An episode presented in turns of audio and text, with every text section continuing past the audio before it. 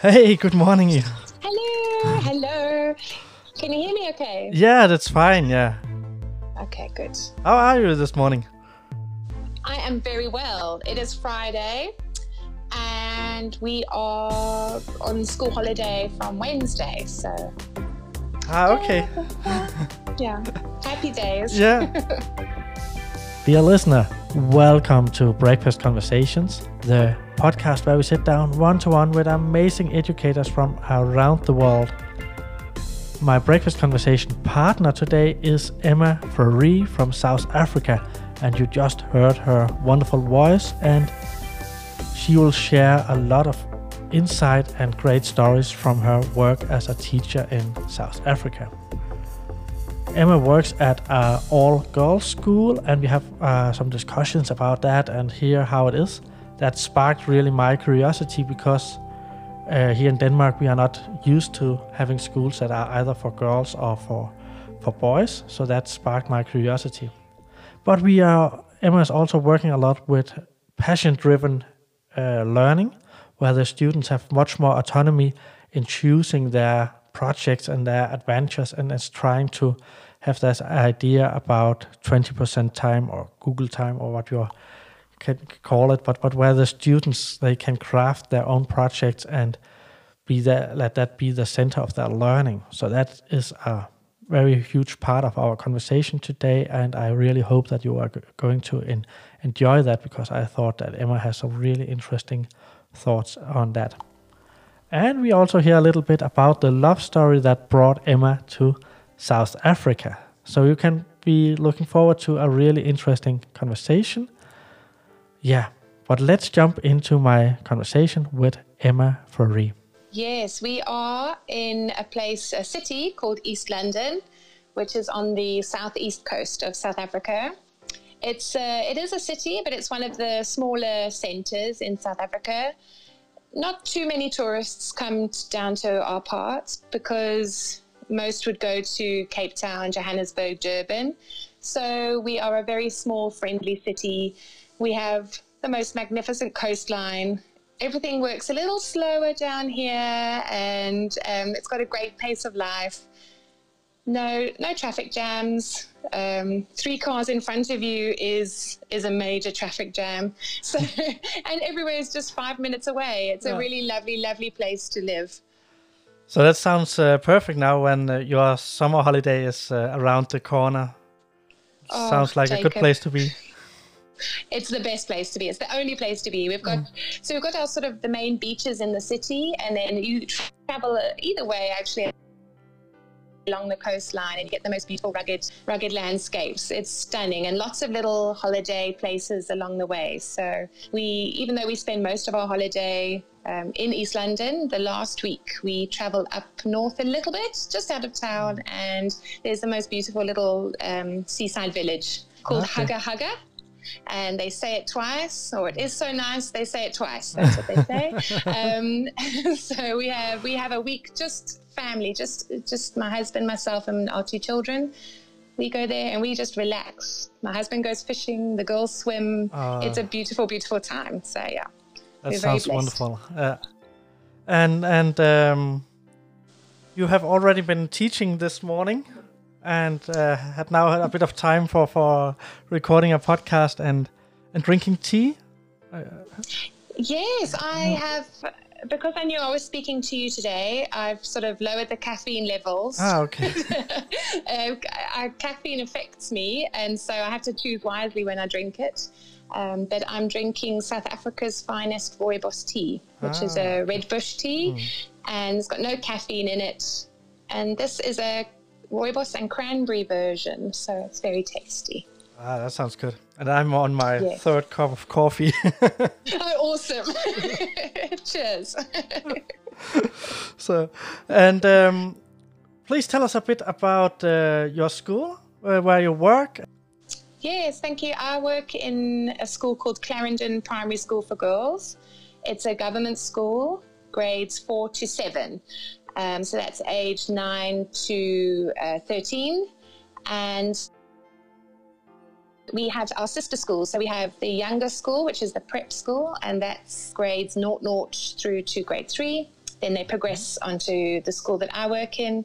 And then after our school, they move up to the high school, Clarendon High School. So they get their whole journey from age 4 to 18 at our school. Ah, okay. Mm, we're split. We're split over three different sites, though. So we're on one main road, um, but the prep school's tucked away in the corner, and then you travel a little bit further up, and then you have the primary and the high school okay. on another campus. Yeah. Mm.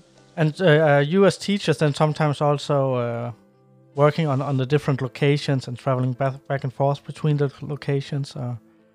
We actually don't. We all have our own, um, even though we are a family of schools, yeah, we have our own, we have separate governing bodies actually. So we okay. are classed as three different schools, three separate schools, but we are one family. Mm. So everyone has their own staff complement and we don't, we don't um, sort of mix really or travel between the campuses. Okay. But for PD sessions and so on, then you can work together? Or? Oh, Jacob, yes, we can. Uh. we can, yes, we could. Uh. And we do. When, when we have external visitors in, you know, we invite each other's schools to go along. But because we are still three separate schools, we each uh. do our own in house training. Ah, okay. Mm. And you became a Apple Distinguished uh, Educator this uh, summer.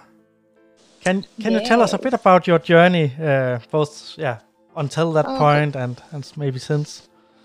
Sure. Um, it's been a roller coaster two two years actually. Um, I I am so so grateful for this AD experience and leading up to it, I've, i was teaching actually at the prep school for um, with the little ones for 11 years, and in that time we we implemented iPads when they came out, sort of about seven years ago. We that's when we started the journey, and we just had a, a couple of banks in the school that the children and the teachers would book out and use. Ah, okay, so you were and also on the I, the second or third generation of iPads when you started, or that's right. The yeah. the oh, what was it? Third generation was with the with the big adapter, wasn't it? Was that the? Yeah, I think yeah, and, was, and, the, yes, and the second first iPads, uh, and then we had the then the then the Lightning connector came with uh, the fourth gen. So uh, our first proper bank was a fourth gen. Mm. We had a trial period with the with the third gen iPads, and we just knew that was where we needed to be. And we just knew that this was going to revolutionize teaching and learning. Um, with the little children, though, there was this constant battle between, you know, the, the argument about fine motor skills and um, too much exposure to Wi Fi as well. So we sort of found a happy medium where we had mm. the banks and the children were exposed to them on a weekly basis in their lessons with me um, and then their teachers as well. Oh, okay. So that was yeah, that was at the prep, and then to be honest, my role at the prep was more in the computer lab. So I was on sort of Windows machines and doing you know your normal lessons, and I didn't I didn't get too st- involved in the in the iPad story.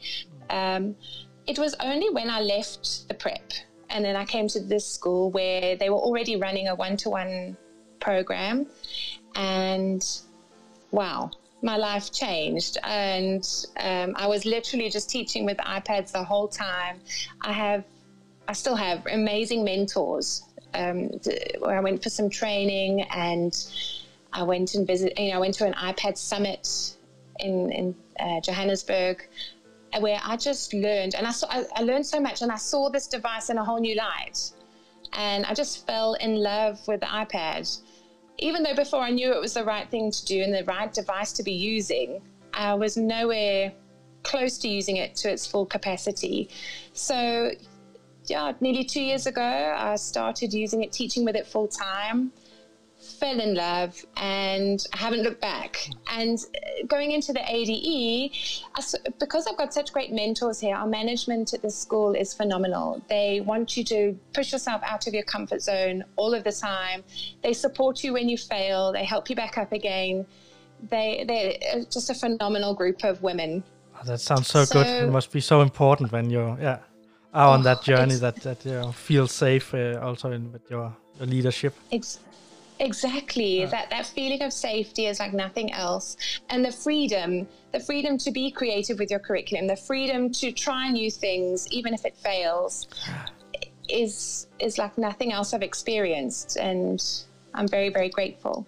Yeah, yeah I think that uh, that journey of, of implementing a new technology, uh, uh, it's so easy to tell all the good stories, but it is never a quite right. I think that there will always be those bumps on the way, and and we have to, to learn by by experimenting and trying things out. So having that, that comfort uh, of of uh, having a safe space to, to fail and fail forward that must be very important. It's it really is. It's made a difference to my role in school. I know that I've got a group of people. I, if I, you know, we encounter one of those bumps, and like you say, there are many. I just knock on the door and just say, "Listen, can we just have a little a little quick meeting and then I explain the issue and we, we brainstorm together, we come up with a solution and we, we move on, you know, yeah. it's, um, it's, it's really, like I say, it's changed my life and I love, I love where I am. I, oh, sorry.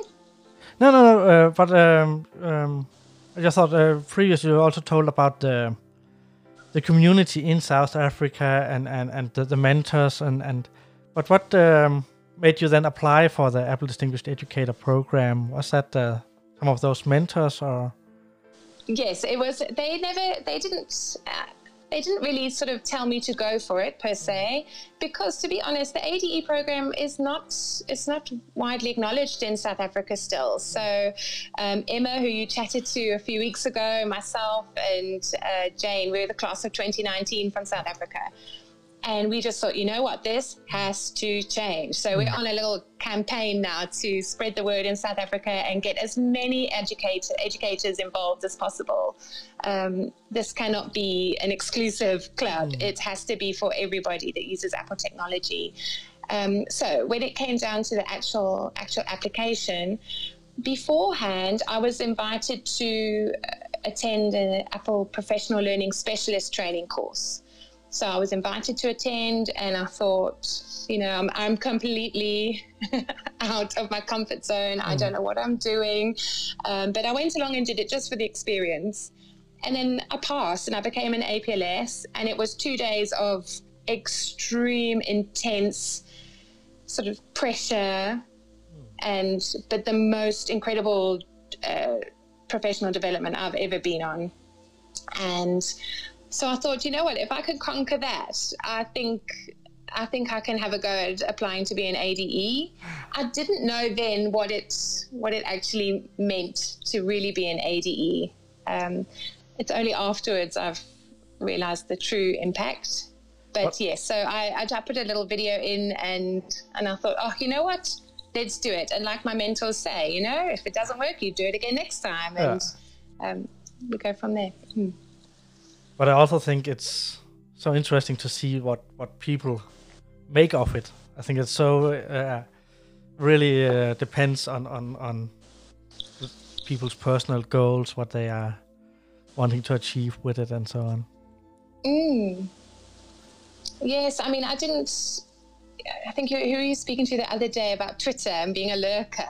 Yeah. I was listening on one of your podcasts, and uh, I thought, oh, that was me. And even up until ADE, I was still that lurker and I wasn't brave enough to put myself out there. And then since ADE, I thought, stuff it. I am going out on a limb and you just got to share the good stuff. That's all we're doing. We're just sharing what we're doing. And we want, you know, we want to uh, sort of want it to be contagious and we want everyone to feel as great as we do when using the technology. So and just want to share the love. Yeah. That's what I found out. Yeah, that's all ADEs do. They share the love. Yeah. um, Emma, can you tell us a bit about the story why you uh, ended up in South Africa and now are teaching there? I, I know there's a great story behind that as well. well, I'm glad my husband's not here today because we have two versions. So I'm going to give you my version, um, which is obviously the truth. Mm. So um, I was I was born and raised in England, in uh, Cambridge, in England, and then I went to university in Northampton. I'm not sure if you've ever been that way, and uh, I got my first teaching job out of university in a little village school, and then I heard that there was a cricket coach coming in to teach my class cricket, sort of one every Monday for six weeks. And I thought, oh, that's that's lovely. Hmm. and so in walks this sort of strapping South African male with this deep tan and this deep voice. And I thought, oh, yeah, you're, you're nice. and then, you know, I just sort of watched from a distance as he coached my class cricket. And then after a couple of weeks, he tried to get me involved in the game of cricket with the children. And so he would do the whole you know, I would stand there with a cricket bat and he would put his hands around me and help me with my grip, you know, and the children was, you know, in the background going, ooh, like this. It was with 10 year olds. um, so I've got really happy memories of those days. You know, we just connected and then um, we, yeah, we started sort of hanging out together that summer.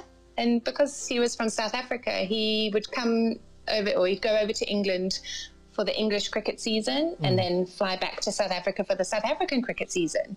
So ah, so you were playing in both countries uh, himself then?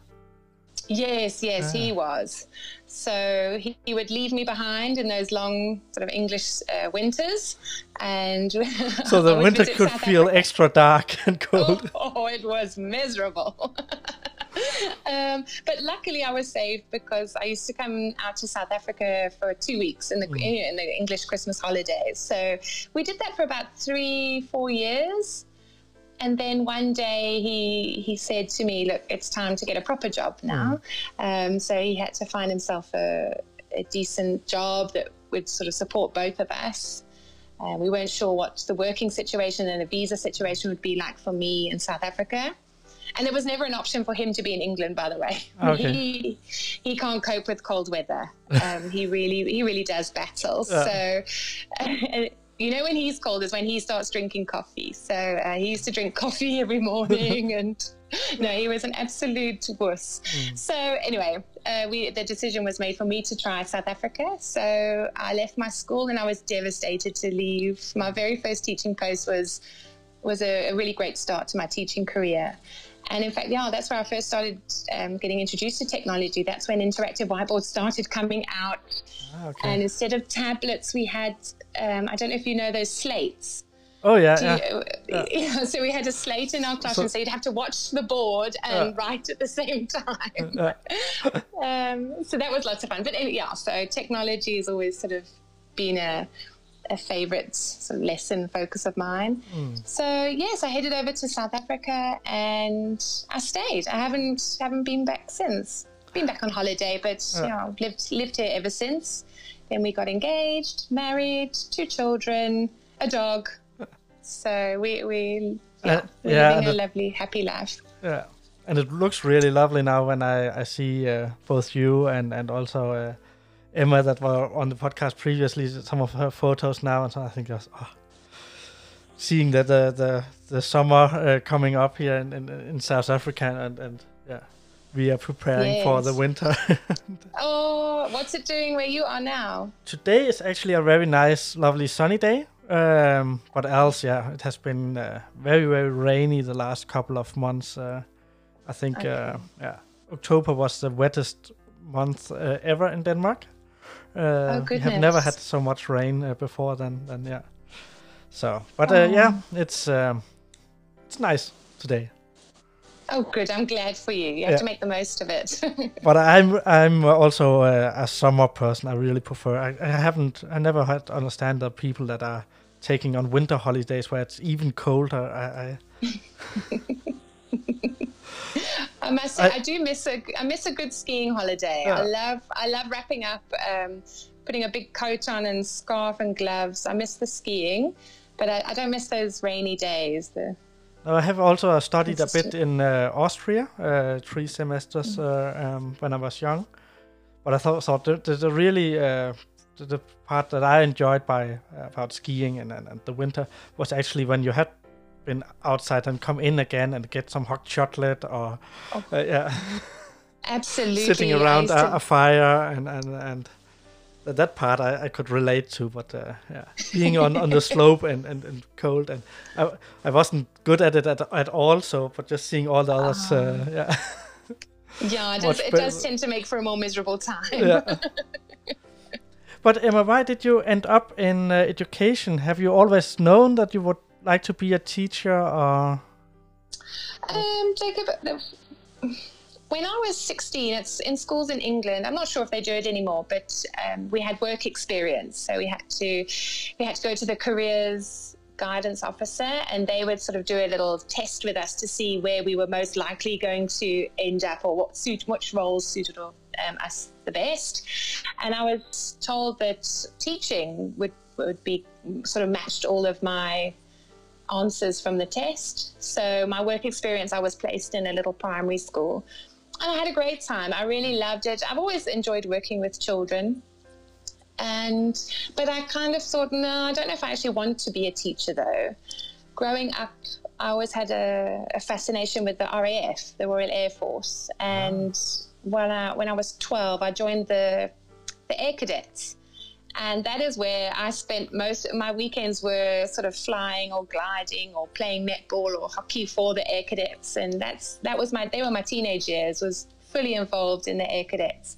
So the natural progression for me was actually to join the RAF so as I got older and when when the time came I wanted, I knew I wanted to be an officer though. Mm. so with an officer, you didn't have to get shouted touch. at. And, yeah, yeah you, you, didn't have to make your bed every morning and mm. get shouted at by the officers. So no, I, I, wanted to be an officer. But to be an officer, you had to have a degree. Mm. So I kind of thought, okay, I, I like children. I did my work experience in a school and yeah, I'll do a teaching degree just so I can get my degree to be in the RAF. And then I started my teaching degree, and then I really, I really realized then, no, this is what I need to be doing. This is what I should be doing. This is what I was made to do. And I stayed, and after after my degree, I um, went straight, like I said, into this beautiful little village school, and I can't imagine myself doing anything else now. And, can your school kids, the, the, girls that you teach now, do they then feel that you actually wanted to be an officer in the army? Do they? do they? um, yes, and probably my children and my husband. Yes. they have called me names, um, which I won't repeat on here, but yes, uh, a drill sergeant, I think I would have been good at. Some push ups. Oh, yeah. I do like everything in order, you know, yeah. and I do tend to be a bit bossy, some might say, although I think it's just my natural leadership skills shining through. Oh, okay. um, Emma, for, for me, it's also important that every guest uh, has opportunity to uh, share their passion or, or choose a topic. Um, mm. So you have chosen a topic for today. Yes, I, yep. Yes, it's it's a topic that I'm passionate about, and it's something new that I've started in school this year. So I'm actually very new new to this and I'm sort of muddling my way through. So if anybody who's listening to this podcast has has experience in this area, please get in, in touch with me. I want to learn as much as I can from other people. But yeah, my my passion is Genius Hour. And so we've implemented Genius Hour in my school this year, thanks to again this wonderful management sort of sisterhood that we mm. have and they've just given me the freedom to run with it. And we've we've tried it out. Met numerous numerous sort of challenges along the way. So we're going to try again next year and sort of learn from this year and try again next year. Yeah, and and um, in what extent have you uh, implemented Genius Hour? Is it once a week, or that you have time for working with your kids uh, more freely, or? Mm, well, specialist teacher, so I don't have my own class. So the children come and visit me. Each class comes for one hour a week. Mm. So we we did away with our computer lab. So the children have each got their own device that they carry around with them each day. So we don't have a computer lesson anymore in isolation, which I think is wonderful. Mm. Um, so the children do come to me with their devices, and uh, if I could just explain how our curriculum works when they come to me. Thankfully, um, there's no prescribed curriculum for what I do. So it's an hour a week of that the staff uh, or the school have given me. And the first term of the year, we do workflow on the devices, you know, how we use the iPads, um, how we can be responsible digital citizens. So we work through those, and then we do one creative activity as well. Term two is when each class teacher or each grade gives me a module that they want to digitize. So they'll say, oh, we're doing a heritage trail of South Africa this term. Would you be able to work with the grade on that? So I turn it into a digital module. And I do that in term two with the children for each grade. And that helps alleviate the marking process as well and marks that they need. So I sort of help in that respect. And then term three is a robotics and coding term. And term four is the genius hour. Oh, so okay. that's we've just had to we're just finishing term four now. That's why it's still quite fresh in my mind and mm. it's still new. Um, so they come to me for an hour a week. And then we have I've created a little digital module in numbers for them. So they each have that airdrop to their iPad. And then we work through the, the journal, actually, not a module, it's a journal. Okay, so so the so that module or, or is um, is trying to guide a, a creative process for them, or Yes, I actually think I put it together more for me to begin with mm. because this is so new to me. So I wanted to sort of scaffold my lessons as such. Um, but yes, it also helps scaffold their learning journey as well. So we sort of work our way through it. It's, I think it's, it's important to have it for the first time they ever do it because they, they don't know what, which where they must start and um, how they must research and what they're looking for. So yeah, it's very different it from what they are used to from the other lessons. I can imagine. Yes, so. yes, very much so. Yeah. So they don't necessarily have this uh, the skills of, of making research independently and and yeah, Absolutely, they have to discover yes. that they can can uh, come with their passion and are not necessarily told to what to, what to do exactly and that that was my first challenge. It was and it wasn't one i was expecting. So the first lesson of genius hour the children were beside themselves with excitement and i said to them do you sometimes come to school and think why are we learning this and do you sometimes while you're learning it think oh how is this going to help us when we're older and wouldn't you just love to come to school and learn what you are passionate about? Learn about um, something that sparks your curiosity, something you're interested in. And they all said, yes, yes, yes. So I said, you're going to. This is what Genius Hour is. And they were sort of just over overexcited. and yet straight after that, that's when we hit the first hurdle was, oh, how? We're, we're, we're going to do this by ourselves. Aren't you going to tell us what we need to think? Aren't you going to tell us what we need to write? Aren't you going to tell us what we need to research? And nope, that's on you. so um, it was it was a great start. Lots of excitement, but straight away, um, as soon as they were given that creative um, license and the freedom to to learn, they they battled. Yeah. Yeah, I can imagine. Um, in Denmark, we often have for the seventh graders uh, innovation competition, where I'm also uh, a judge, both uh, lo- locally and, and then when they go to the regional and and, and uh, national uh, final finals. Mm. And and I think it's so uh, fantastic to see the, the excitement of the kids and how they love to make those creative projects. But it's also so obvious that for many of them, it's the very first time they are allowed to work in that way. So they yes. uh, and I think it's so uh, yeah, important that that or, or, it takes time to learn to to make great projects where you have that independency and maybe sometimes mm. they work mm. collaboratively in groups and so on. But they have to to yeah, it's also a skill they have to learn. And it's very it's actually a bit sad that they don't learn that naturally in school. That yeah, here mm. many of them they are yeah uh, 13 or so when they before they are really allowed to make a free project that they uh, craft in that way. Uh, mm. Yes, I, I find that it's or what I've learned just from this sort of short experience is that it's actually not about necessarily the end product. It's not about answering the question that they asked in the first place. It's the process. Yeah. And that's what we need to be focusing more on is the is the process, the skills that are involved, and like you say, in working collaboratively, um, that's what's going to take them further in life. Yeah. So the collaboration, that communication, you know, those those words that we listen to and again in education circles, they're absolutely vital. Yeah. And I think, you know, initiatives like you mentioned in Genius Hour, it just gives them another platform to practice those skills. Yeah, and it could be uh, fantastic if if that could be a bigger and bigger part of their their learning journeys in in school and, and Absolutely. But how have you felt that your your um, your teacher role um, has that also changed, or the view that you or your experiences of suddenly also maybe stepping a bit back and and are more coaching than than teaching? Uh, how has that Mm, been for you? It's been it's been okay.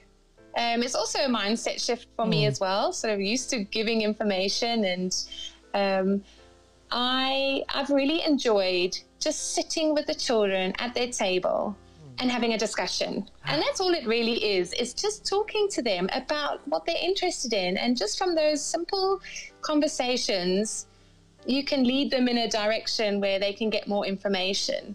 And that's where that's where the role is so important as the educator, facilitator, is just to help guide them to where they need to end up. Hmm. And I think it's a it's been a real game changer for me this term, just to listen to the girls more, listen to the children, and hear what they have to say. I've really, really enjoyed that. It's made a massive impact on me actually, and you get to know them better. And teaching's all about relationships, isn't it? Yeah. And I've, I've loved getting to know them and what makes their brains tick. Yeah. And you don't often have that, especially because I only see them once a week. It's sort of okay, we've got to do this, this, this, and this, mm. and we get get through it. And bye bye, see you next week. Whereas I've got to know them properly, and we've got some incredible. They're all incredible children. Yeah. And what kind of uh, projects uh, have they then started? Uh, Okay, so we did something first called a wonder wall. So I said to them, I just want to know what goes on in your head, what keeps you awake at night, what sparks your curi- curiosity. And I said, just if you could, we, we sort of, they spoke to their partner first about the list of questions that they've got, things that they want to know how work, how they work, and um, they could just discuss anything. And then I said, just choose one, one question. If you could find the answer to one question in the world, what would it be? And so they each got to write it on a little paper brick. And then we put those bricks up to form a wall. So we've got this wonder wall in the Discovery Centre, which is where I work. And questions range from why can we walk, why do we walk on our feet and not our hands? And um, there was that's one a good question. it's a great question. And that's the thing. Every time Yeah. they gave me their brick and we were sticking it up on the wall, I was flabbergasted. Like, yes, I also want to know this. um, I need to know these answers. And um, there was one, can we can you train a cat to do tricks like a dog can, you know? So um, they were, you know, how was the world made? Who created, who created God? Um, if God created the world, who created God, you know? And real deep questions as well. And that's where I also, as the teacher, started to sort of panic a little bit because you think as the teacher you need to provide the answers to these questions but you actually don't and that's what i also enjoyed Yeah. i didn't need i didn't need to know the answers to all Yeah. those questions um, and maybe when you when you put the podcast out i can take i'll take a photo of the wonder wall and i'll sort of stick it underneath and uh, you can see all the different questions really varied wonderful questions that what would would the world be yeah. like yeah one was what would the world be like without technology Ah. and um, so a lot of history comes in there. You know, they're, they're going Hmm. to cover so much learning and content from other subjects just with this wonderful question that they come up with, and that's what gets me excited. And where are they now in the in the process of, of their projects? Uh, So there are various stages. So the end result must be a, a presentation of sorts or feedback. So there's, there's three three main steps. And so number one, they have to develop an inquiry question that will drive their project. Cannot be answered by Google very mm. simply. They have to deep, you know, delve deeper. The second point is they have to research their question thoroughly. And the third point is their end result, their solution or presentation must be shared with an audience. So they can choose how they do that. So it can be a poster that they've made. They can do a you know a keynote presentation. They can do a little video. It doesn't matter how, as long as they feedback to an audience, to their peers. Um, and so that's the that's the main process. That's how we've done it. And then our, our sort of older girls, they've finished their feedback. The younger girls were still in that process. They're still in the in the research mode, and that's that's been tricky because with the, with the younger girls at school, we tend to um, we curate the research for them, so they just have to scan a QR code, and it takes them to the exact website they need to find information. Whereas in Genius Hour, they're pretty much going onto the internet. Yeah. Um, as a as a whole, and so they've got to sift through so much information. We talk about you know fact and fiction. We talk about you know, fake news. So they've, they've got a lot to deal with and a lot to process, as you said earlier. Yeah. So it's lots of skills happening. Well, I think, yeah, that's also quite vital skills that, that they're not always just getting guided on to a, a web page, mm. but have to find and, and navigate uh, themselves. That's yeah, uh, absolutely. So I think that's mm. a valuable learning in it as well, even if it takes a bit longer time. That that that, uh, That's it. And we must do it. We have to go through the process and it has to be uncomfortable. And um, they have to sort of, we enter the, have you heard of the learning pit? They have to enter that learning pit. They've got to struggle and then then they come out of it and that's how that's how they learn and i think we can relate to that uh, learning pit uh, often ourselves through the whole life that we sometimes find ourselves in it but yeah uh, definitely. But, often. Yeah, but remember that uh, yeah there's so so much value in sometimes in struggling that. I oh, think yeah. pers- perseverance and grit. Yeah. Uh, key values. And it's actually one of our school values is grit. So we give them the opportunity to show grit whenever we can. Yeah. And I think there's this uh, interesting paradox in, in, in, in, learning that, on the one hand, as, as schools and as teachers, we want to give them great learning uh, experiences and uh, when they look back uh, on school in, in 10 20 years time we want them to remember a lot of uh, good experiences and as a, as a fun time but sometimes yes. i also think learning or, or, or, deep learning doesn't isn't entertainment necessarily. It also ha- mm. has to mm. sometimes be uh, frustrating and and challenging and uh, especially project work, like you uh, say yes. in this Genius Hour, involved this uh, element of frustration and back and forth and and. Yeah, yes. Uh, and that you sometimes have to to leave some ideas behind that you thought were, were a good idea, and then you have to kill it and, and find a new one and so on. That's right. So that, I think yeah, that's that's been our major major issue is that oh excuse me. Sorry about that. Oh, no problem. um, the yeah, our major challenge has been exactly that. It starts off with this genius hour starts with this major excitement of yes, we get to own our own learning, we get to do whatever we want, and then actually it's hard right. work. It right. is hard work. They battle. They have to um, face all these challenges, and it's getting them through that, yeah. which is the which is the struggle. But it's all good. It's yeah. good for them. Yeah. Good for us. And um, just a uh, thought, but have you? Um, yeah, it could be also interesting to to uh, hear your your husband's uh, take on that. I think there are some elements that are so uh, also in the professional sports and and in coaching and working with coaching that uh, I think that that yeah, just to hear the, the, professional sports people often have a bit different take on it, or I especially think now when we are trying to transform the way that we teach, that it mm-hmm. can be very uh, helpful for us as teachers sometimes to actually to look into professional sports and how trainers they are coaching there and helping mm. people perform.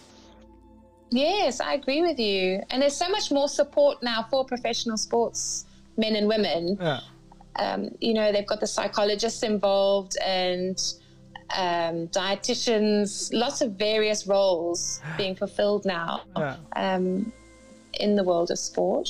And it could, yeah, and hopefully some of those uh, things will trickle down also in education, so that we get more aware of the yeah the nutritional benefits of having healthy school meals and yeah. Mm, yes, yes, that's right. Yeah, because I think if we want our uh, school kids to be high performers, and they, uh, it's quite similar yeah. to, to what we see in, in sports where. Exactly. You got to exercise the brain. You got to yeah. keep it healthy. Yeah. Um, what have you found uh, most uh, difficult in your journey while, while introducing the Genius Hour? Are there some things that you, you also said that people were very welcome to reach out to you if they are working on similar projects? Uh, where have you found it uh, especially difficult, maybe? I think, yeah, I think the hardest thing is to keep the children going. Yeah. For me, it's it's getting them through that learning pit yeah. And helping them also find find answers to questions that they didn't necessarily have at the beginning. So sometimes the children think they ask one question but they don't realize they've got to actually ask lots of little questions before they can get the answer to the big one. Yeah. And they just it's, it's that um, uh, the helping them breaking that down to to bite-sized exactly. questions. Yeah. Yes. Yeah. And they want that instant gratification. They've got yeah. their question, they want that answer. yeah. And so they'll and some one girl she actually had a really great question. It was can can a turtle that has been damaged um, or been hurt by, injured by pollution, mm. can can we build a 3D printed shell and can ah. the turtle still survive? Yeah. And I just thought that was an incredible question. Yeah. Um, but she put her whole question into Google. She opened mm. up Google homepage and typed, "Can a turtle survive with a 3D printed shell?" and Google just said, "No, sorry, I don't know what you're talking about." and she came to me very confused, and I said, "You know what? You have just created the greatest genius hour question because uh, Google doesn't even know the answer. Uh, so let's break it down. what can be created with a 3D printer? How do 3D printers work? And you know, what would a prototype look like? What would be involved? Let's go and speak to the people that know this. And so uh, so oh, I'm excited just yeah. speaking about it now, and uh, and other yeah, it's, it's, it's getting them to break down yeah. their initial inquiry question is a challenge. Yeah. Uh, and do they have the opportunity to also then to reach out to? Uh, I imagine there's uh, sea turtles as well uh, on the beaches in South Africa, and yeah. yeah so, so yes, to, to, to researchers the... that maybe uh, actually work with those problems right now. Yes, and just to get the specialists in, mm. um, like I say, the teachers we don't know everything. Call on the specialists uh. to come in and talk to the uh, talk to the class. Uh. Um, the marine biologist from the aquarium is very local. Come in, uh, or we can you know set up a Skype interview, FaceTime. You know the the world is so much smaller now with technology, and that's where that's where we need to guide these girls or children. Sorry. Um, I'm so used to working in a girls' school that yeah, I just call all children girls. um, so yeah, so yeah, we need to show them that it's okay to reach out to the specialists. Mm. Yeah, and I think actually as teachers, maybe our role shifts so that we we are not any longer the the, the those who have all the knowledge. Uh, I think we haven't been that for decades, maybe, but mm-hmm. but but but mm. yeah, we can be that role in between. Uh, Google and and then uh, having all the knowledge, but helping them and what is the right strategies to to make good research or to actually reach out to people, giving them the confidence that, of course, maybe a marine biologist would like to have a Skype conversation with you, and that they not not are that mm. intimidated about reaching out to people. I think that can yes. sometimes be a very big hurdle for for for, for many young people. Yes, definitely. I like what you said there about that link between the, the children and Google. yeah. Helping them navigate in this uh, digital world with those possibilities. Yes. Yeah. Yes. Um, yeah, but we have also uh, talked a lot about that you work in an all girls school. Mm-hmm. Um, and that sparks my curiosity. So I like that. We'll pop that on the Wonder Wall. um, how is that uh, working in uh, all school uh, or all girls uh, school? Um, I imagine when you worked uh, back in England, it was a mixed school. Oh. Yeah, so the they obviously have single sex schools in the UK, but the one mm. I hmm. was in was was a co-ed school, boys and girls. Mm. And going into a girls' environment at first, I thought, oh no, no, I'm not going to cope for very long. But actually, it's it's where I'm meant to be. I'm a very, I'm an advocate for um, for STEM. I believe we need more female engineers and technicians, and more female everything actually. Yeah. Um, so um, I, I love being able to empower girls yeah. and to to help them not be fearful, help them to take risks and to fail safely. Yeah. Um, that's I know that's that's my that's my calling. Yeah. Yeah, and I think and having two daughters as well. Yeah. it's,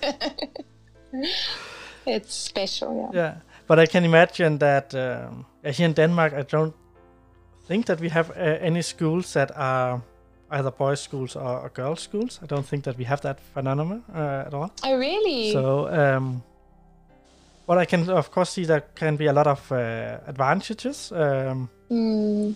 especially maybe for some girls to, to feel safe and, and explore a bit more freely. Uh, mm. But of course, also some uh, things that uh, maybe could be a disadvantage or, or um, and I think a lot of the families that you're working with, if they have both uh, yeah, uh, boys and girls, then they uh, the, the, the brothers and sisters going to different schools, and uh, I think earlier you also told me that that uh, the local boys' school is rolling out uh, Chromebooks, and you have yes, iPads and so on. So that must one. also give some that, that that the families then have to operate with two different technology yeah, platforms.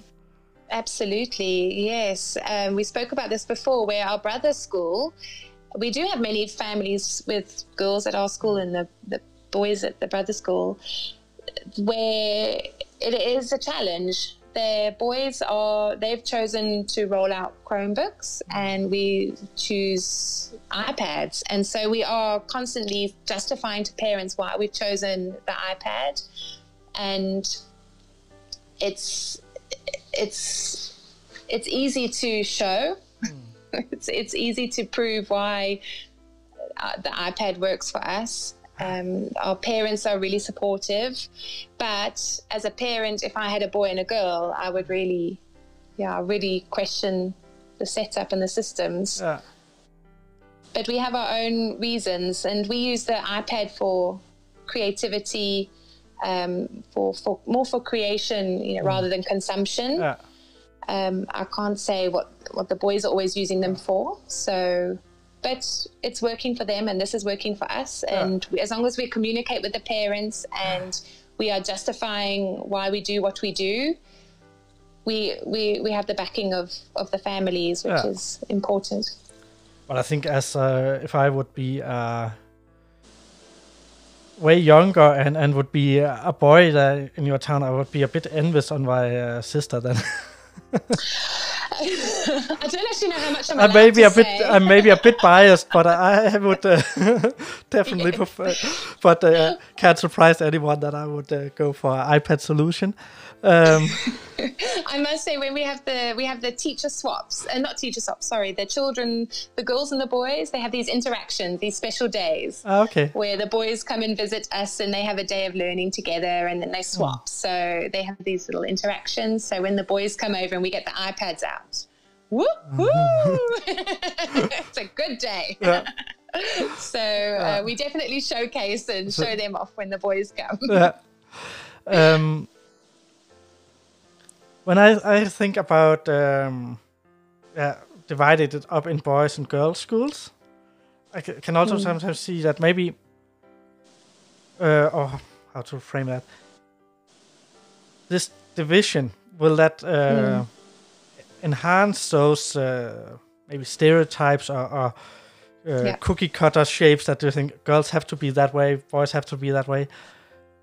Does it help break up those stereotypes, or, or will it in some cases also reinforce those uh, mental models about how mm. a girl should behave or how a boy should behave? Uh?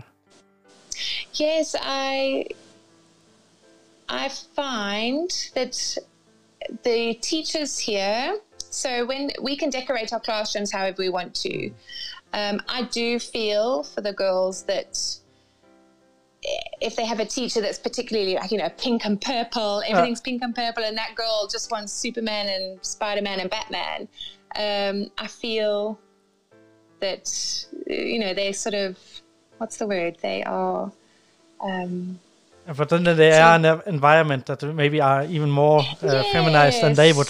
Yeah. definitely, definitely, yeah. and um, but I do feel that especially at the primary school, we we're all about breaking the gender stereotypes. This mm. is what we do. We our, our theme actually for next year. So each year we have a theme. Last year was grit. Yeah. This year was um, ignite your light. So just find something inside of you that ignites your light, mm. you know, and, and, share the light, pass it on. But this uh, next year um, it's ours is like a girl. Mm. So I hope my school don't mind me telling everyone on, on the internet what, our, what, our, theme is. Uh, but it's like a girl. And uh, have you seen that advert of um, it was never a dress? Have you? No? So it's the you know the toilet, the symbols for yeah, male and female yeah, bathroom. Yeah. Oh so yeah, what's in the, the the cape of a superhero instead of a yeah. So that's that's our theme for next year. It was never a dress, and mm. then the hashtag like a girl. so uh, you know we're going to be telling the girls that there's no you know when uh, we hear oh you run like a girl, you throw mm. like a girl, you cry like a girl. And no, enough of uh, that. Uh, it's yes, I do run like a girl, try and keep up and uh, throw like a girl, see what I can do. So we're just turning it on its head next year, and I'm very, very excited. So, yes, our school's all about breaking those gender stereotypes. I'm just uh, curious uh, how it must be from um, for those kids that are going through most of the education as uh, where they are separated in a girls and, and, and, and, boys environment and then suddenly transition over to a, a more mixed mm. uh, school environment that maybe if it if you hadn't had all those interactions with the opposite sex and then suddenly have or and, and how that mm. affects them and, and, yeah it's hard for me to say i've i've grown up in a purely co-ed mm. environment myself through school yeah and also, I grew up with brothers, so. I knew exactly what boys were like. They were just annoying. so, um, so these girls that grow all come through the schooling. I mean, the interactions aren't that often, mm. and if you don't have a brother or a boy cousin. Um, I think it can be quite a culture shock when they go to university and mix. But I must say, most from what I've seen so far, most of the girls here they're friends with boys, you know, they're, they're, because yeah. they've got brothers or their friends have got yeah. brothers. They are they're mixing. They're not sort of in isolation all the time. They play sport together. So I I think it's actually quite rare for a girl to go through the system and not mm. sort of interact with a boy. Yeah, and it will also be interesting to see uh, also with that uh, theme for the next year and so on that um, having that experiences for for some of those uh, girls, if that makes them uh, more likely to go into leadership roles and pursuing that, and and uh, if that gives them a bit of more yeah confidence and. and Oh yes, definitely. They that's that's the aim, because every grade seven, um, we don't have a prefect system or a head girl system. We have we run this lead uh, leadership program Mm. And every girl in grade seven gets to choose a leadership role that she wants to pursue for the year before okay. she leaves. And they have to prove themselves to become leaders. So they get they get the sort of criteria that they need to meet throughout the year. And it's all values driven. Um, can they do they set a good example? Um, do they show initiative in the classroom? Do they help the teacher? Do they help a friend? You know, that kind of and those sort of values. And so they choose they choose an area where they want to show leadership. So there's various committees. So mm. I'm in charge of the media committee. So my committee, we would do interviews with the staff each week for those staff for the parent newsletter. We come up with these little initiatives for the whole school to think out the box in the year. And so that's just the media committee. There's a wellness committee. There's the environmental committee. There's a PR committee. Uh-huh. So every girl gets an opportunity to show leadership. Uh. And yeah, so then throughout the year, there's a there's a silver leadership award. So they all work towards a silver leadership award. And then the leadership committee or the committee um, uh, teachers, we get mm. together and we go sift through the applications. It's like a little mini CV that they've got to create as well. Uh-huh. And then if they progress through to the silver, they can go on to the gold leadership awards, which is very prestigious. And um, really, those girls that just show grit, mm.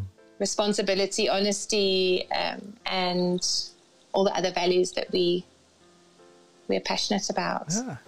that sounds uh, mm. really interesting. I think that could be very beneficial for, for everyone to, to yeah explore that mm. leadership. Uh, role and and yeah both for their own life how we take leadership of our own direction but also can help other people grow i think that's yes. the main uh, yeah or the really interesting interesting thing about uh, leadership isn't to yeah to lead others but maybe to to help others grow and and yes, yeah, lead by example yeah Mm, yes, we have many girls that are, they're servant leaders, so they're mm. quiet.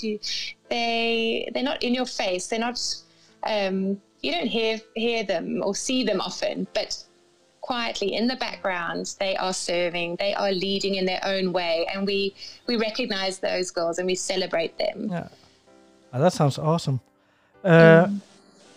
emma in uh, i have a, a, tricky question maybe for everyone on the podcast but i'm very uh, interested about uh, yeah the future of education and where we may uh, go so I would like to hear a bit for of your your hopes for for where what we will see uh, in the future of education, especially if you look. Yeah, I think we we we have both of us uh, quite a number of years in education uh, mm. before we retire. So what kind of changes would you like to see in education uh, before we leave that profession? Okay, I would like in South Africa, especially, I'd like more teacher autonomy. Mm. So, you know, curriculum not quite so prescribed, I, so that it allows more time for the teachers to be creative and mm. to hmm. be more flexible. I, I want to see more self-directed learning. Mm. I, I think we need to teach them more or give them opportunities to practice their the skills required to achieve. I really need, I, I'm really passionate about eradicating spoon fed information. Yeah. It, it, it, it does nothing, it doesn't stick. Mm. You know, um, that I believe that children need to sort of be empowered to own their learning. Yeah. So that's, uh, yeah, mainly about the mindset of education that that could change or the, the, the culture of how we teach.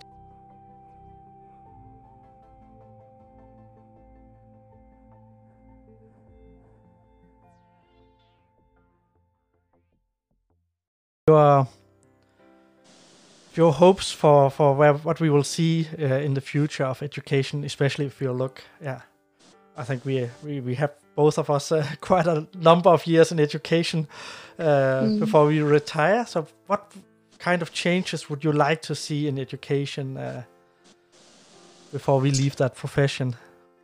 Okay, I would like in South Africa, especially, I'd like more teacher autonomy. Mm. So, you know, curriculum not quite so prescribed, I, so that it allows more time for the teachers to be creative and mm. to hmm. be more flexible. I, I want to see more self-directed learning. Mm. I, I think we need to teach them more or give them opportunities to practice their the skills required to achieve. I really need, I, I'm really passionate about eradicating spoon fed information. Yeah. It, it, it, it does nothing, it doesn't stick. Mm. You know, um, that I believe that children need to sort of be empowered to own their learning. Yeah. So that's uh, yeah mainly about the mindset of education that that could change or the the, the culture of how we teach. Mm. Yeah. And, And, and yeah, mi- mindset change for teachers as well. Yeah. To sort of just let it go. yeah. so so that we uh, both get the trust of from from our leadership that we can uh, have a higher degree of freedom for how we teach. Uh, Yeah. Yeah. Vital. Yeah. Yeah. And uh, are there anything where you also talked about um, your your the tech side of your, your journey uh, and what have evolved uh, in the years when you have been in education from smartboards till, till iPads and so on? Are there anything there on the, the tech side that you would love to see uh, getting uh, a bigger influence in education or, or that could change education for the better? Uh, apart from every child on the planet having an iPad. Mm. Um, mm. no. And, and I I- think next year the iPad turns uh, 10 years old, so Golly. yeah. So now they're more Yeah, they must give them away then. Must give them away. One for every child. Yay. That would be a really good uh, one-to-one rollout. That would be amazing. yeah.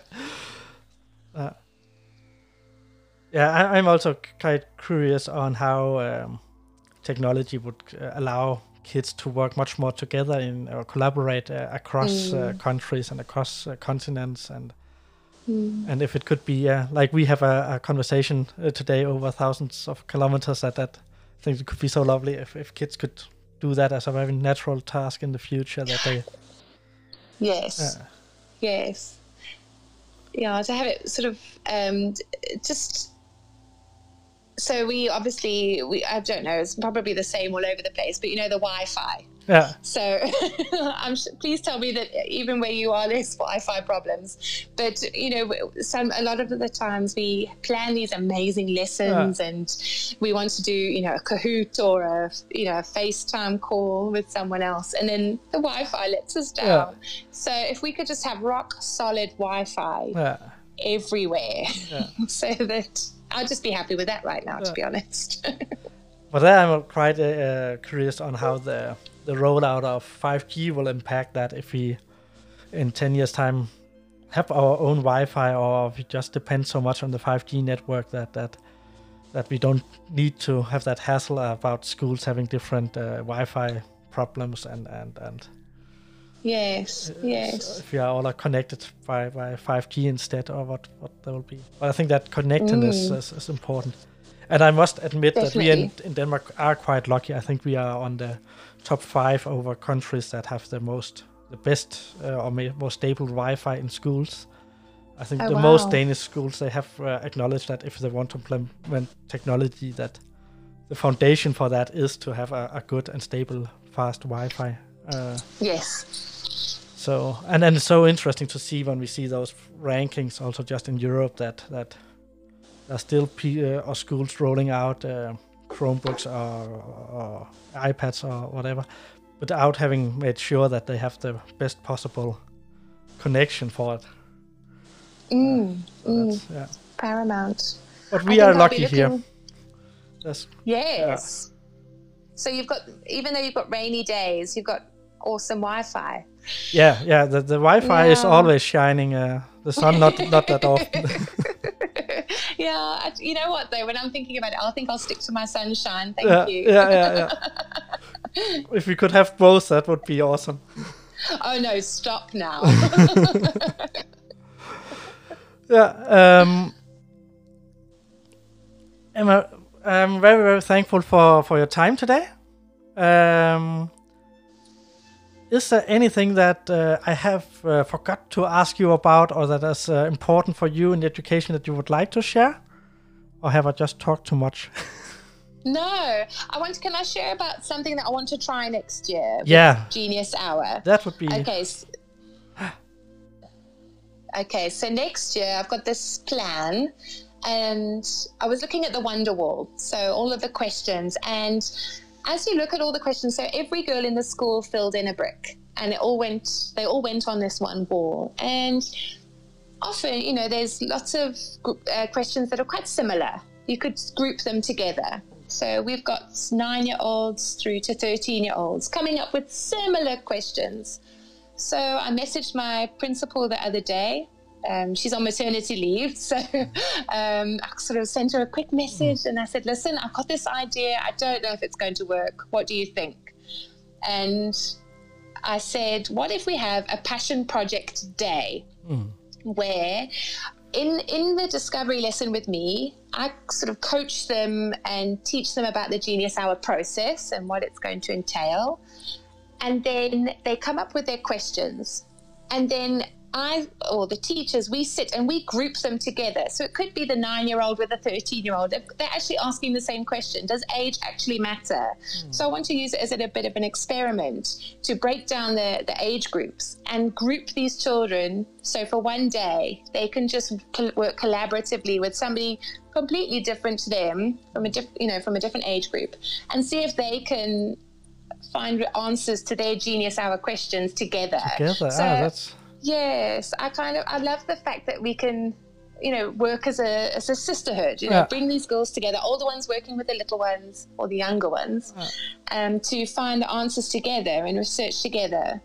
So I'd, I'd really like to try that next year with the school. Ah, that and sounds the principal, like- by the way, she just said, "Go for it, yeah.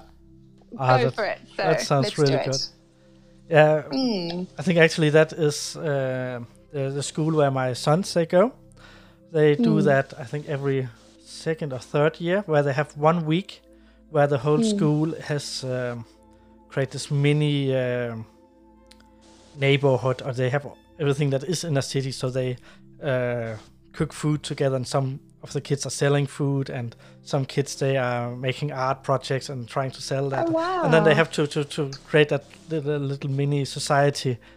But um, I think my both my boys they really love that because they work together and form groups across the age groups, uh, Yes. and and I think that gives them also uh, some very valuable relationships across uh, yeah the, the, classes and, and across the age groups that they then when they see each other on the playground afterwards or in the city and so on that, that they know okay I have a friend that is three or four years older than me and and, and those kind of relationships they, they I think they are very valuable for for their self-esteem as well valuable. Yeah. Mm. but also just to see that that they can uh, no matter their age that they have something valuable to bring to the table uh, especially for the Yes, younger kids can be i think can be very nice but i think also a lot of the the, the older kids um, can find it very inspiring to to work with the younger kids that they can suddenly see that they can have this uh, yeah a little bit of leadership role or, or being a good uh,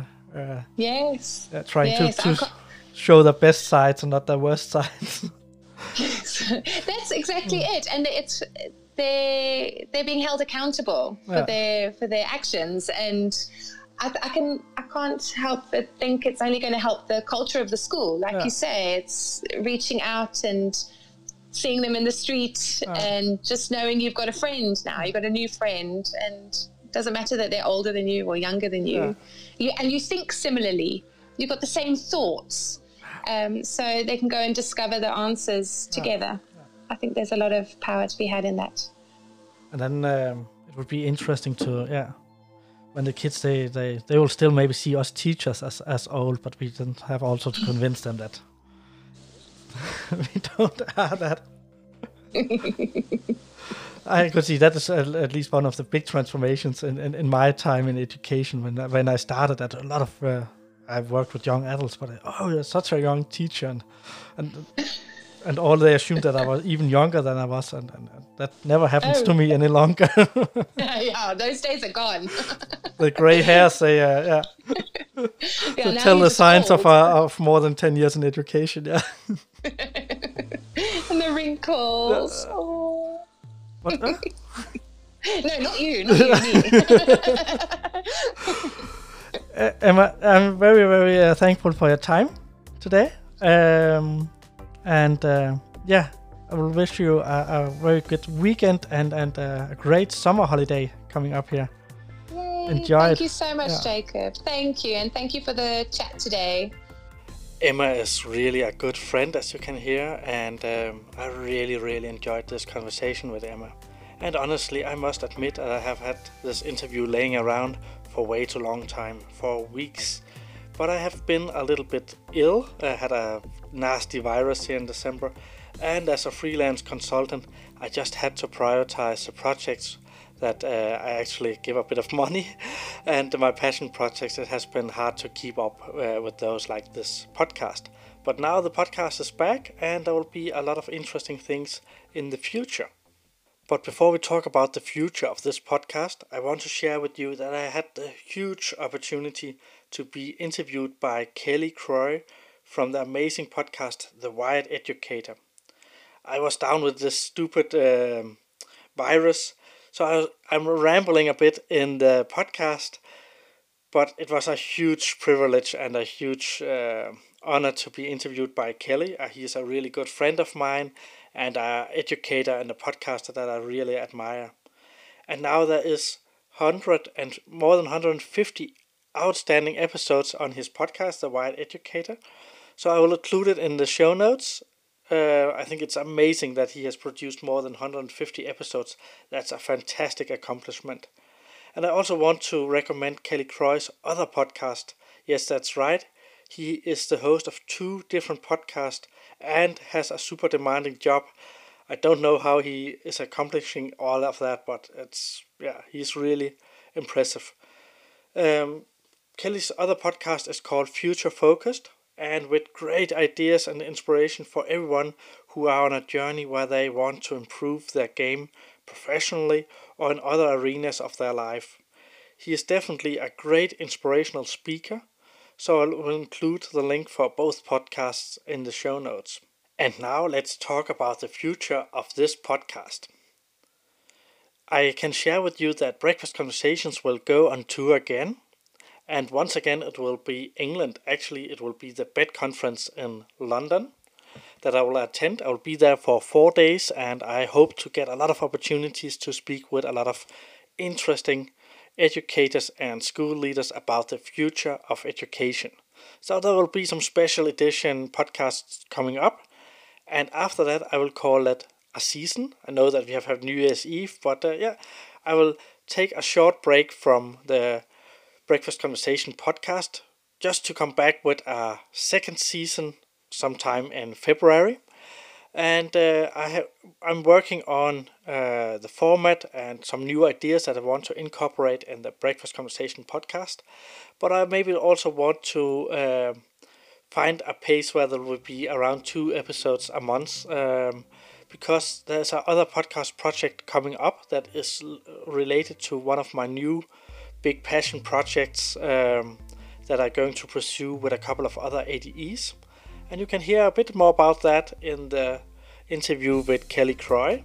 And I will tell you more about that in the future because it will be a project that is really closely related to where the future of education should be and that is focused on helping educators and school leaders dream big and be ambitious and, and set goals for where they want to be in 10 years time. So but more about that in the future. Thank you for your time today.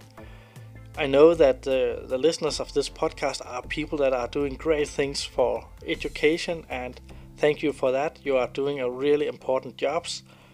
Keep on doing that and until next time